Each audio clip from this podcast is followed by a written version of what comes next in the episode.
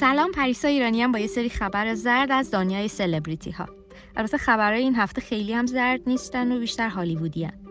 آخرین فیلم جیمز باند No Time to Die که چند روزی اکران شروع میشه یه شخصیت جدید معرفی می‌کنه که دختر پنج ساله جیمز بانده. بعد سازنده های مجموعه فیلم جیمز باند وقتی دیدن این موضوع خیلی خوبه حالا دارن رایزنی می‌کنن که اصلا یه سریال بسازن که شخصیتش دختر جیمز باند باشه. خبر بعد درباره فیلم نولان تننته که هی تاریخ اکرانش هم عوض میشه.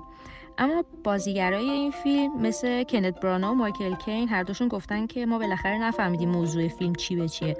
آخه نولان اینطوریه که شخصیت ها رو جدا جدا فیلم برداری می‌کنه. بعد فیلم نامرم کلا به بازیگران نمیده و هر بازیگر در واقع متن مربوط به خودشون می‌خونه و خیلیشون هیچ آیدیایی ندارن که الان فیلم در مورد چیه. خبر بعد این که جریان فیلم برباد رفته رو نمی‌دونم شنیدین یا نه که اچ از روی پلتفرمش برداشته و گفته محتوای بردهداری داشته. حالا چند مدل واکنش به این اتفاق وجود داشته. یه سری گفتن که نه بابا این فیلم برش گردونین. یه سری گفتن کار خوبی کردی برداشتی.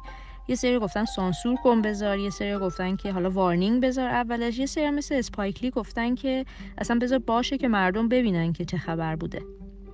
و اینکه گیلرمو دل تورو داره stop motion پینوکیو رو می‌سازه و دیوید فینچر هم بعد از 6 سال داره یه فیلم می‌سازه که دعواهای اورسون ولز و فیلم‌نامه نویسش سر همشهری کینه.